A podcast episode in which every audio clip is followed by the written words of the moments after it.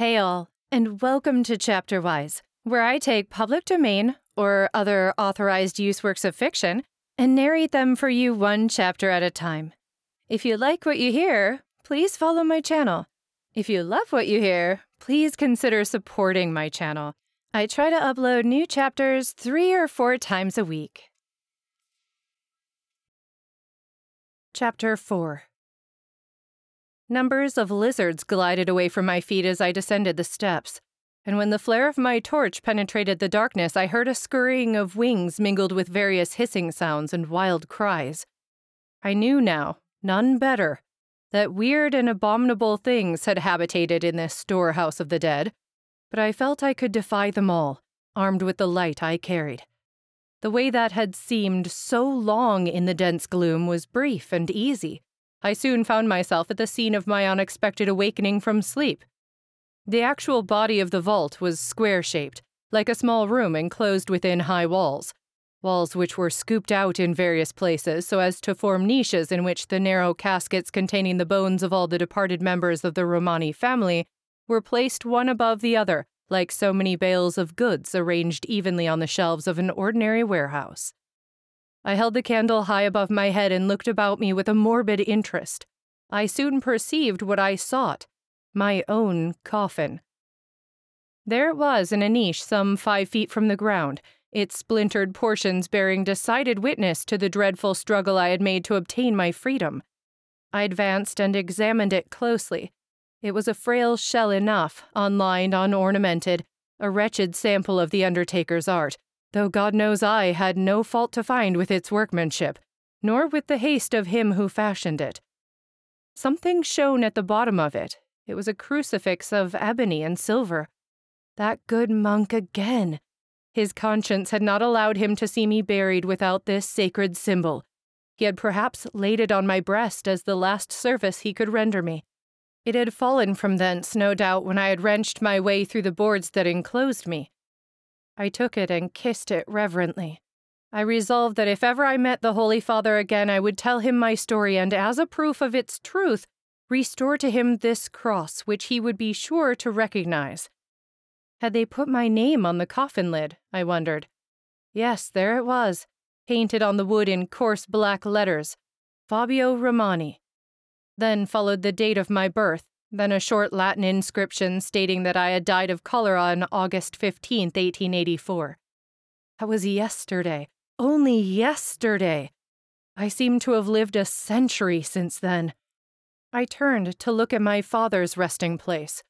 The velvet on his coffin hung from its sides in moldering remnants, but it was not so utterly damp destroyed and worm eaten as the soaked and indistinguishable material that still clung to the massive oaken chest in the next niche where she lay.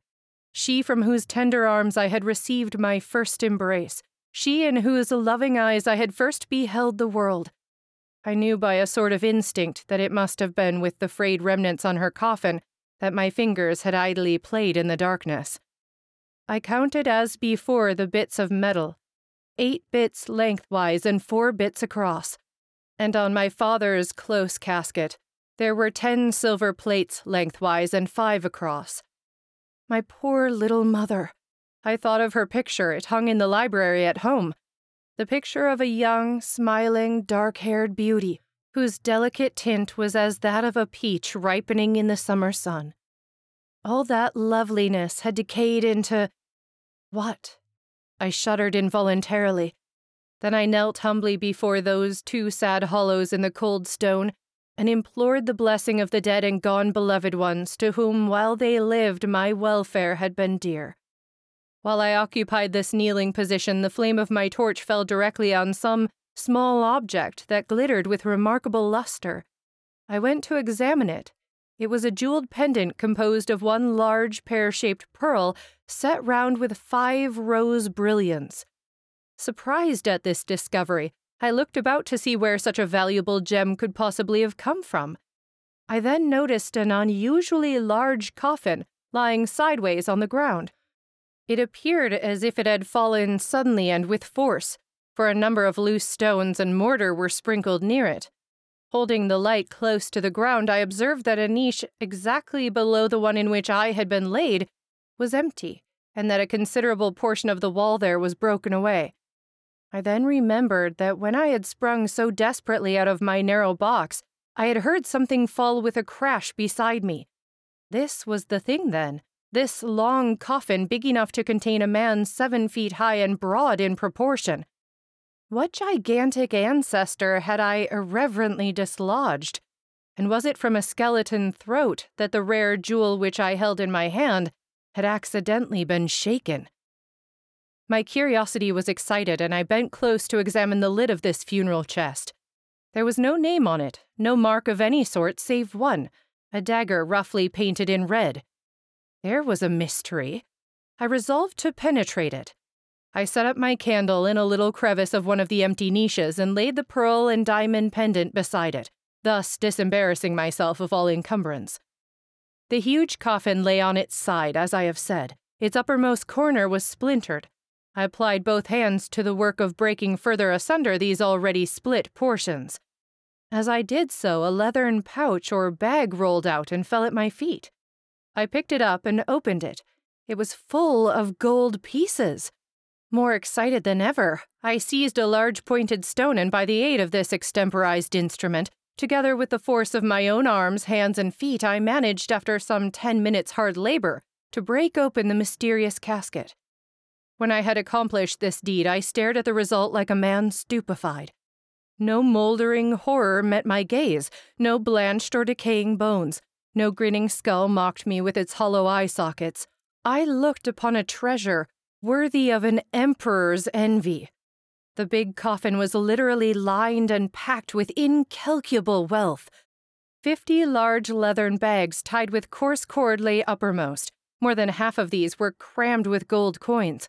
The rest were full of priceless gems, necklaces, tiaras, bracelets, watches, chains, and other articles of feminine adornment were mingled with those loose precious stones diamonds, rubies, emeralds, and opals, some of unusual size and luster, some uncut, and some all ready for the jeweler's setting.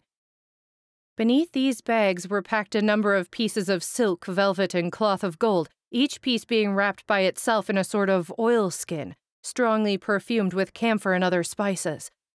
There were also three lengths of old lace, fine as gossamer, of matchless artistic design in perfect condition, among these materials lay two large trays of solid gold workmanship, most exquisitely engraved and ornamented, also four gold drinking cups of quaint and massive construction. Other valuables and curious trifles there were, such as an ivory statuette of Psyche on a silver pedestal, a waistband of coins linked together, a painted fan with a handle set in amber and turquoise, a fine steel dagger in a jeweled sheath, and a mirror framed in old pearls. Last but not least, at the very bottom of the chest lay rolls upon rolls of paper money, amounting to some millions of francs. In all, far surpassing what I had myself formerly enjoyed from my own revenues. I plunged my hands deep in the leathern bags. I fingered the rich materials. All this treasure was mine. I had found it in my own burial vault, I had surely the right to consider it as my property. I began to consider how could it have been placed there without my knowledge? The answer to this question occurred to me at once brigands, of course. What a fool I was not to have thought of them before. The dagger painted on the lid of the chest should have guided me to the solution of the mystery. A red dagger was the recognized sign manual of a bold and dangerous brigand named Carmelo Neri, who, with his reckless gang, haunted the vicinity of Palermo. So, I thought, this is one of your bright ideas, my cutthroat Carmelo. Cunning rogue, you calculated well. You thought that none would disturb the dead, much less break open a coffin in search of gold. Admirably planned, my Carmelo. But this time you must play a losing game. A supposed dead man coming to life again deserves something for his trouble, and I should be a fool not to accept the goods the gods and the robbers provide. An ill gotten hoard of wealth, no doubt, but better in my hands than in yours, friend Carmelo. And I meditated for some minutes on this strange affair. If indeed, and I saw no reason to doubt it, I had chanced to find some of the spoils of the redoubtable Neri, this great chest must have been brought over by sea from Palermo, Probably four stout rascals had carried the supposed coffin in a mock solemn procession, under the pretense of its containing the body of a comrade. These thieves have a high sense of humor. Yet the question remained to be solved how had they gained access to my ancestral vault, unless by means of a false key? All at once I was left in darkness. My candle went out as though blown upon by a gust of air. I had my matches, and of course could easily light it again, but I was puzzled to imagine the cause of its sudden extinction. I looked about me in the temporary gloom and saw to my surprise a ray of light proceeding from a corner of the very niche where I had fixed the candle between two stones. I approached and put my hand to the place. A strong draught blew through a hole large enough to admit the passage of three fingers. I quickly relighted my torch and examined this hole in the back of the niche attentively, found that four blocks of granite in the wall had been removed and their places supplied by thick square logs cut from tree trunks. These logs were quite loosely fitted. I took them out easily, one by one, and then came upon a close pile of brush. As I gradually cleared this away, a large aperture disclosed itself wide enough for any man to pass through without trouble. My heart beat with the rapture of expected liberty. I clambered up, I looked, thank God I saw the landscape, the sky. In two minutes I stood outside the vault on the soft grass with the high arch of heaven above me, and the broad bay of Naples glittering deliciously before my eyes. I clapped my hands and shouted for pure joy. I was free, free to return to life, to love, to the arms of my beautiful Nina, free to resume the pleasant course of existence on the gladsome earth, free to forget, if I could, the gloomy horrors of my premature burial. If Carmelo Neri had heard the blessings I heaped upon his head, he would for once have deemed himself a saint rather than a brigand. What did I not owe to the glorious ruffian? Fortune and freedom. For it was evident that this secret passage into the Romani vault had been cunningly contrived by himself or his fellows for their private purposes. Seldom has any man been more grateful to his best benefactor than I was to the famous thief upon whose grim head, as I knew, a price had been set for many months. The poor wretch was in hiding. Well, the authorities should get no aid from me, I resolved, even if I were to discover his whereabouts. Why should I betray him? He had unconsciously done more for me than my best friend. Nay, what friends will you find at all in the world when you need substantial good? Few or none. Touch the purse, test the heart. What castles in the air I built as I stood rejoicing in the morning light and my newly acquired liberty. What dreams of perfect happiness flitted radiantly before my fancy. Nina and I would love each other more fondly than before, I thought. Our separation had been brief but terrible, and the idea of what it might have been would endear us to one another with tenfold fervor. And little Stella. Why, this very evening I would swing her again under the orange boughs and listen to her sweet, shrill laughter. This very evening I would clasp Guido's hand in a gladness too great for words. This very night, my wife's fair head would lie pillowed on my breast in an ecstatic silence broken only by the music of kisses. Ah, my brain grew dizzy with the joyful visions that crowded thickly and dazzlingly upon me. The sun had risen. His long, straight beams, like golden spears, touched the tops of the green trees and roused little flashes as of red and blue fire on the shining surface of the day. I heard the rippling of water and the measured soft dashes of oars, and somewhere from a distant boat the mellifluous voice of a sailor sung a verse of the popular ritornello. I smiled. Mori de passione. Nina and I would know the meaning of those sweet words when the moon rose and the nightingales sung their love songs to the dreaming flowers. Full of these happy fancies, I inhaled the pure morning air for some minutes and then re entered the vault. That's it for today's chapter, everyone. Thanks for coming along on the ride. If you enjoyed what you've heard, please consider supporting my channel. And as always, whatever platform you're listening on, just know that I deeply appreciate the time you spend with me here. Please don't forget to like and subscribe. See you next time.